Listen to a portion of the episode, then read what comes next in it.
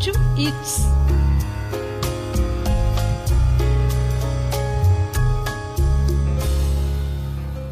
João Marcos dos Santos Silva é um jovem escritor e jornalista graduado pela Universidade Federal do Maranhão, UFMA, campus Imperatriz, que vem tendo bastante sucesso por conta de suas obras como autor do conto Nifas de Lama, na antologia Arrepende-se, publicado pela editora Constelação, em 2019. Do conto Cidade dos Mortos, antologia Prenúncio do Medo, Morte 2020. Nascido no ano de 1997, na cidade de Imperatriz, João vai contar um pouco de sua trajetória de escritor, suas dificuldades, seus futuros projetos, entre outras coisas mais. João, quando e como que começou a vocação pela escrita? Então, a minha trajetória como escritor, ela começou na infância, especificamente na escola, na quinta série. A nossa professora de português, de língua portuguesa, ela pediu para que a gente escrevesse um texto sobre uma figura que ela colocou na, no quadro, né, que era um garoto e uma tartaruga. E aí eu criei aquela história que ainda hoje eu tenho guardada comigo. E desde então eu percebi assim, nossa, eu gostei demais de fazer isso, então por que, que eu não faço mais? Só que antes disso, né, antes de eu ter esse estalo nessa, nessa aula de português, eu já era uma criança que gostava muito de desenho animado, muito de é, pensar como que os filmes eram feitos. Eu, eu, eu alugava os DVDs na locadora e eu sempre assistia os making-offs. Sempre, sempre, sempre. Dos desenhistas, dos cartunistas fazendo, da, de como que eles produziam os sons, de como que foi construído toda a história do filme, né, o storyboard. Então, assim, a minha infância foi esse momento em que eu cultivei, né, que eu cativei esse, é, essa vontade minha de escrever. Quais são as maiores dificuldades na tua trajetória de escritor? Eu acho que a maior dificuldade do escritor é, não é nem tanto escrever a obra, né? Porque quando você está escrevendo uma obra, quando você está desenvolvendo um universo literário, quando você está ali movendo a sua criatividade, você sente prazer em fazer aquilo. Você, claro, tem todo um desgaste emocional, físico, mas que a gente sabe que no final vai ter um retorno muito, muito especial, né? Que é finalizar aquela obra, que é realmente colocar tudo aquilo que a gente estava pensando para fora. Mas eu acho que a maior dificuldade, dentre muitas, né, que o escritor tem, no, no, principalmente no Brasil, é de realmente o seu livro é, alcançar o público desejável. Um público desejável, como assim? Por exemplo, eu sou escritor de fantasia, então eu tenho que é, cativar pessoas, encontrar essas pessoas que leem fantasia para apresentar a minha obra para elas. Então, quando você está sozinho, vamos assim dizer, quando você é um escritor, né, que você mesmo publica seus livros com seu próprio dinheiro, como é o meu próprio, como é o meu caso, é você se sente às vezes um pouco solitário nesse sentido, né? Que como que você vai chegar nessas pessoas? Como que você vai alcançar esses públicos? E aí você precisa, né, estudar, você precisa entender marketing, você precisa entender é, um pouco de assessoria de imprensa, um pouco de jornalismo, um pouco de publicidade. Então, assim, o escritor hoje em dia, atualmente, dentro do mercado independente de publicações, porque existem dois mercados, né? O mercado do livro tradicional, que é quando o escritor ele é pago pela editora para publicar uma obra, e o independente, como o nome já diz, que o escritor ele vai é, cuidar de toda a carreira produtiva, de todo o trajeto produtivo do livro, da escrita à, à publicação final, até a divulgação dessa obra. Então, assim, são muitas dificuldades que a gente encontra, né, percalços durante o, caminho, mas é de muito aprendizado, sabe? Quais são seus maiores objetivos como escritor? Sabemos que você tem é, realizado várias atividades em escolas públicas. Conte um pouco mais. Então, um dos meus maiores objetivos na época em que escrevi o Círculo de Fogo a primeira vez foi da série ser um, um best-seller mundial, sabe? A gente adolescente é emocionado, a gente pensa em coisas muito grandes, que tudo vai acontecer, que tudo vai dar certo. Claro, eu sei que a gente não pode parar de sonhar e acreditar naquilo que você quer alcançar, mas o caminho a percorrer é bem difícil. Então, assim, eu tava naquela época, né, de muita, de grandes séries de livros serem sendo adaptadas, como Crepúsculo, como Jogos Vorazes, como Percy Jackson, como vários outros livros que fizeram muito sucesso na época e que foram adaptados para o cinema. Então, na minha, é, eu pensava, né, na minha imaginação que eu, se eu conseguisse um público bem grande, assim, para ser um, um pro meu livro ser adaptado para o cinema, ia ser maravilhoso. Hoje em dia, os meus objetivos eles são muito mais é, terrenos, vamos assim dizer, né, mais pé no chão. O meu objetivo atualmente é realmente é, conquistar um público leitor, principalmente aquele público que ainda não lê, que vai se tornar um público leitor. Você recebe apoio de algum patrocinador para escrever suas obras? Então, as, as minhas publicações hoje em dia se resumem a, às seguintes obras. Eu participo de três antologias, que são coletâneas de contos, né? Uma de terror chamada Arrependa-se, outra também de terror chamada Prenúncios do Medo Morte, e outra de fantasia, no qual eu também fui organizador e escrevi para o livro chamado A Maldição do Tesouro. E também tenho uma coletânea de contos na Amazon e tem um livro, reportagem chamado A Sombra da Gameleira, no qual eu trago a história da cidade de Lisboa, que é a cidade onde eu moro. Em nenhum deles, fora por exceção A Sombra da Gameleira, eu não recebi nenhum tipo de apoio, de patrocínio, é, de, apoio monetário para publicar essas obras. Por que eu trago A Sombra da Gameleira como uma exceção? Porque eu fui premiado por um edital, né, um edital de literatura do estado do Maranhão, com, com o fomento da lei Aldir Blanc, 2020 e 2021. E eu fui uma das pessoas que foram premiadas. Então, esse livro ele foi totalmente patrocinado é, por essa lei de incentivo. Mas, fora isso, e depois disso, todo, todas as minhas obras atualmente são financiadas por mim, porque eu não tenho, é, eu não tenho contrato com editora. Eu sou uma pessoa que está começando no mercado, uma pessoa que tem ainda muito, muito a aprender, muito a, a desbravar. Então, eu entendo que contratos futuros com editoras tradicionais vão acontecer, né? Mas por enquanto, é, não, eu não tenho nenhum mecena colocando dinheiro na minha conta para publicar minhas obras. Quem são teus ídolos como autores?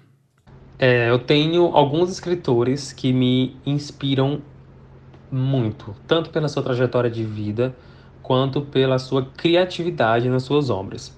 Eu acho que o primeiro de todos, que é aqui o exemplo maior, que eu todas as vezes quando as pessoas me perguntam isso, eu falo, quero um dia ser como Neil Gaiman.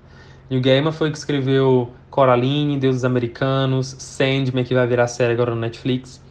Eu não, não li todas as obras do Neil Gaiman, mas as que eu já li, as entrevistas que eu já vi, as coisas que eu já é, tive acesso do New Gaiman, como um mini curso, por exemplo, que eu, vi, que eu fiz dele.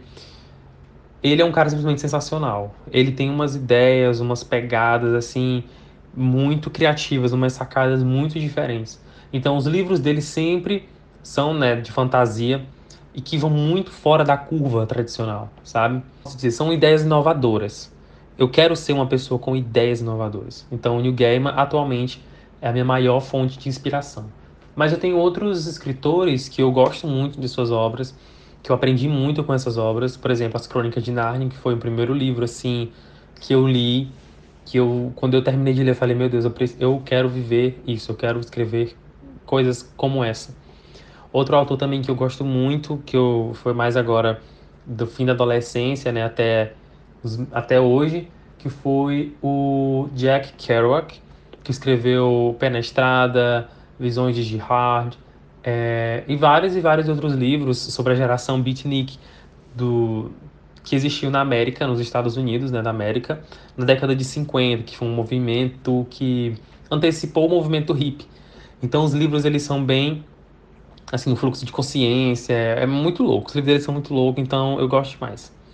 Outra escritora que eu, que eu, me, que eu me identifico muito no sentido de criatividade, no sentido de é, batalhar mesmo pelos seus sonhos, J.K. Rowling, né, autora de Harry Potter. Ela simplesmente mudou o cenário da fantasia mundial. Ela simplesmente mudou. Isso não, a gente não pode negar.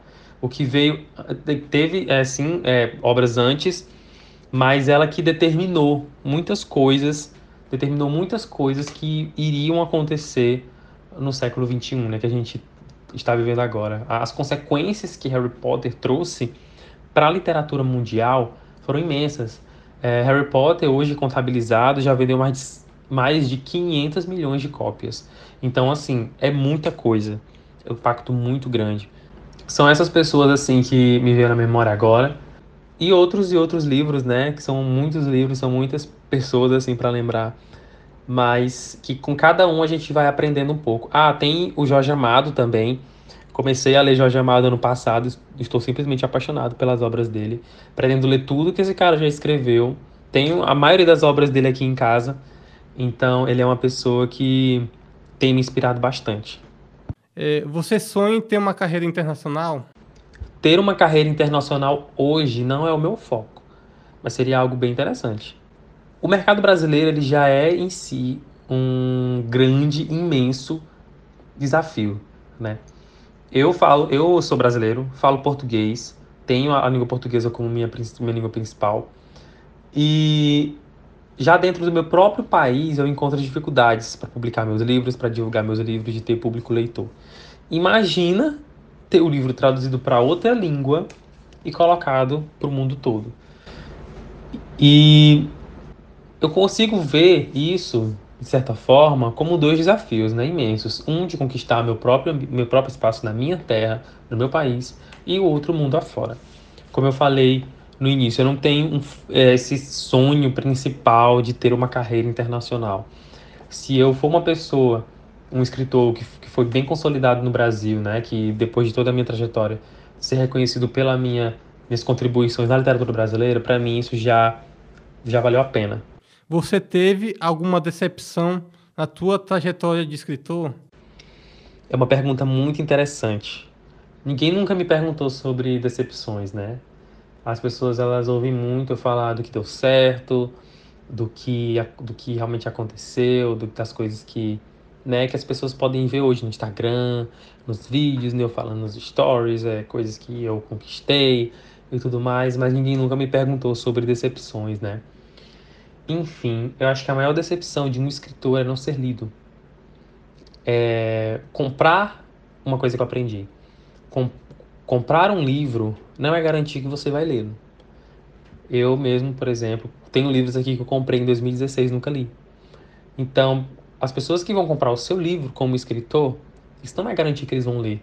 Isso não é garantir que eles vão passar para frente, que eles vão indicar, que eles vão, sabe? É, eu já senti muito isso em algumas, algumas obras minhas, mas isso é totalmente compreensível, totalmente compreensível. Né? Eu acho que é, como eu falei, eu estou no começo da jornada, então eu não posso é, exigir muitas coisas, né? Enfim, porque realmente está no início. Outra coisa também que, que deixa a gente um pouco assim, assim chateado é o mercado editorial brasileiro, sabe? É muito difícil você publicar, as coisas são muito caras, impressão de papel é muito caro, né? Sabe? Todo o projeto gráfico demanda dinheiro. Então, assim, às vezes você não tem condição para publicar um livro, sabe? Existe sim a, a, via de publicação pela Amazon, né? De publicar os e-books na Amazon, de publicar em áudio, tem, é tem todas essas ferramentas. Mas eu, eu, eu, pessoalmente, sou uma pessoa muito tradicional nesse sentido. Eu gosto de ter o livro de papel, eu gosto de ter o livro físico. Então, eu quero sim que todos os meus livros, todas as minhas obras tenham, sejam impressas. E para isso demanda de muito dinheiro. É, não é algo barato, principalmente em crises que a gente está passando hoje. Né? Atualmente, eu, eu vi umas notícias falando sobre a escassez de papel, né? Então, assim, isso afeta diretamente no preço do livro, no preço da produção, no preço das obras. É algo muito, muito, assim, que, que impacta a gente diretamente, principalmente como escritor iniciante, né? Decepções a gente vai sempre ter e é preciso encarar como, como aprendizado, de verdade mesmo, de verdade. Recentemente, seu nome foi envolvido em justamente um golpe. Você quer falar a respeito? Como você lidou com essa situação? Eu sou uma pessoa que eu sempre me preocupei com a minha imagem, sempre me preocupei com aquilo que as pessoas iam falar de mim, que as pessoas iam compartilhar sobre mim, que as pessoas iam ver no meu Instagram, no meu Facebook, ou sei lá, no meu WhatsApp. Então, eu sempre tentei ser uma pessoa, assim, na medida possível, educada, né, atenciosa, uma pessoa comportada, vamos assim dizer, enfim, socialmente aceitável, vamos assim dizer. Então, eu sempre trabalhei muito isso na minha imagem, principalmente na minha imagem na internet. Porque a gente sabe que a internet é um campo minado em que você, uma hora você tá por cima, outra hora você tá por baixo.